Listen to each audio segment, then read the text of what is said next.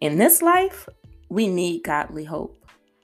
Psalm 146, verses 5 and 6 tells us that those whose help is the God of Jacob, whose hope is in the Lord their God, are blessed. And God the Father, maker of heaven and earth, the sea and everything in them, remains faithful forever. So, with this image of God in mind, let's examine what godly hope means. But first, let us pray. Dear Holy Father, I thank you for your mercy and grace. And I thank you for this time and opportunity to share your word with both the poor in spirit and those who know you as their Father. Today we ask that you forgive our sins, dear Lord, in the name of Jesus. Those committed knowingly and unknowingly, we bring them to your throne of grace, believing you for the healing and cleansing of our sin. Lord, create in us a clean heart and a righteous spirit for your use and glory. And we ask that you prepare our hearts, our minds, and our spirits to receive your message as your word goes forth on this platform. We ask that you help us find time to quiet our minds and give us spiritual rest today so we might reflect further on the hope we have in you. It is in Jesus' name I pray. Amen. So, what is godly hope? Believing in the God of the Bible and his Son Jesus Christ implies the presence of hope. And this Christ centered hope is the trustful expectation in reference to the fulfillment of God's promises. Therefore, as we search and study the Holy Scriptures, we see what we are hoping for in the life, death, and resurrection of Jesus Christ. This biblical hope is our anticipation of receiving the same favorable outcome for our own lives under God's guidance. Specifically, this is a hopeful confidence that what God has done for those who were faithful to Him in the Bible, particularly Jesus Christ, guarantees what He is willing to do for us now and in the future as we devote our physical and spiritual lives to Him. And this is very different from the world's definition of hope. Because the world places hope in what seems good in human opinion. However, hope in God is placed in what Almighty God judges as good. So, what is hope simply? Well, hope for those who follow Jesus Christ is a hope that lives. And this living hope exists for two basic reasons.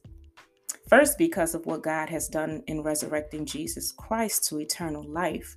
And secondly, because of his Holy Spirit that he gives us freely when we are adopted into his spiritual family. 1 Peter 1 and 3 tells us about spiritual hope. It reads, Praise be to the God and Father of our Lord Jesus Christ. In His great mercy, He has given us new birth into living hope through the resurrection of Jesus Christ from the dead. And Romans 8 and 16 further explains that the Holy Spirit Himself testifies with our spirit that we are God's children. And therefore, we keep hope as believers.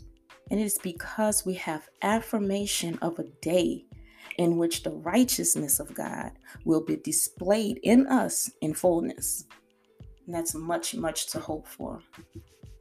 And this is the hope that we have in Christ. 1 Corinthians 15 and 53 reminds us that the physical aging part of us that breaks down over time, it will be replaced by an undying spiritual nature and as God's children, the earthly part of us that is capable of expiring must be replaced with an eternal nature that gives us freedom from death.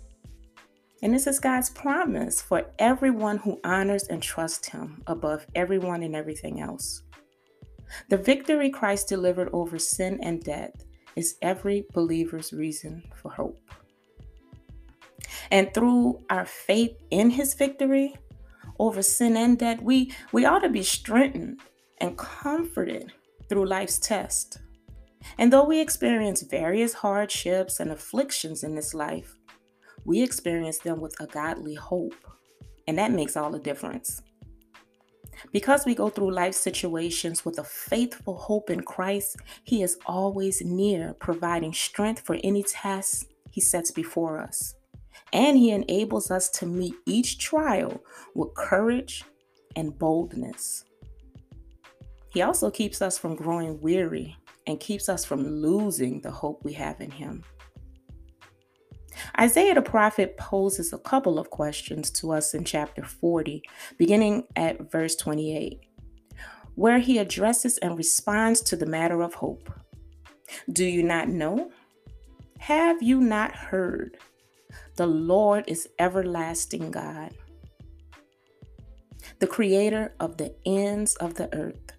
He will not grow tired or weary, and his understanding no one can measure.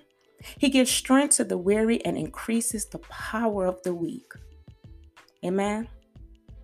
So, like this example in Isaiah, there are so many reasons to hope in God.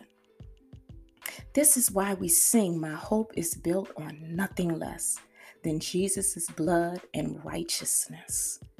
And I pray that this message of hope blesses you in some way. And I encourage you to take the time this week to consider the calling God has spoken to you to have hope in Him. And consider what ways might you regularly plug into the power of hope that only God can give through the resurrection of Jesus Christ.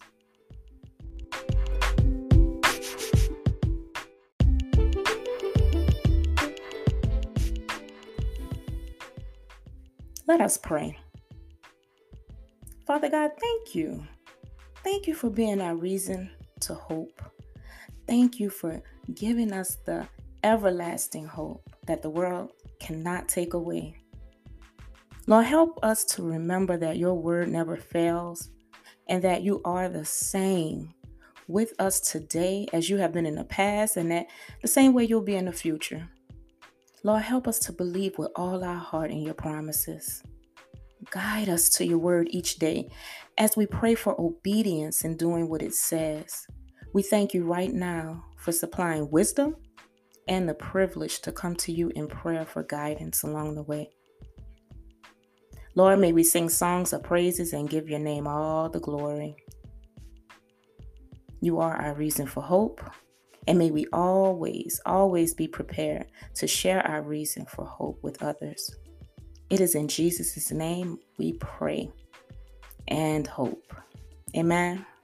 Amen, dear Lord. So be blessed, everyone, and may you continue to press on toward the goal for the prize of the upward call of God in Christ Jesus.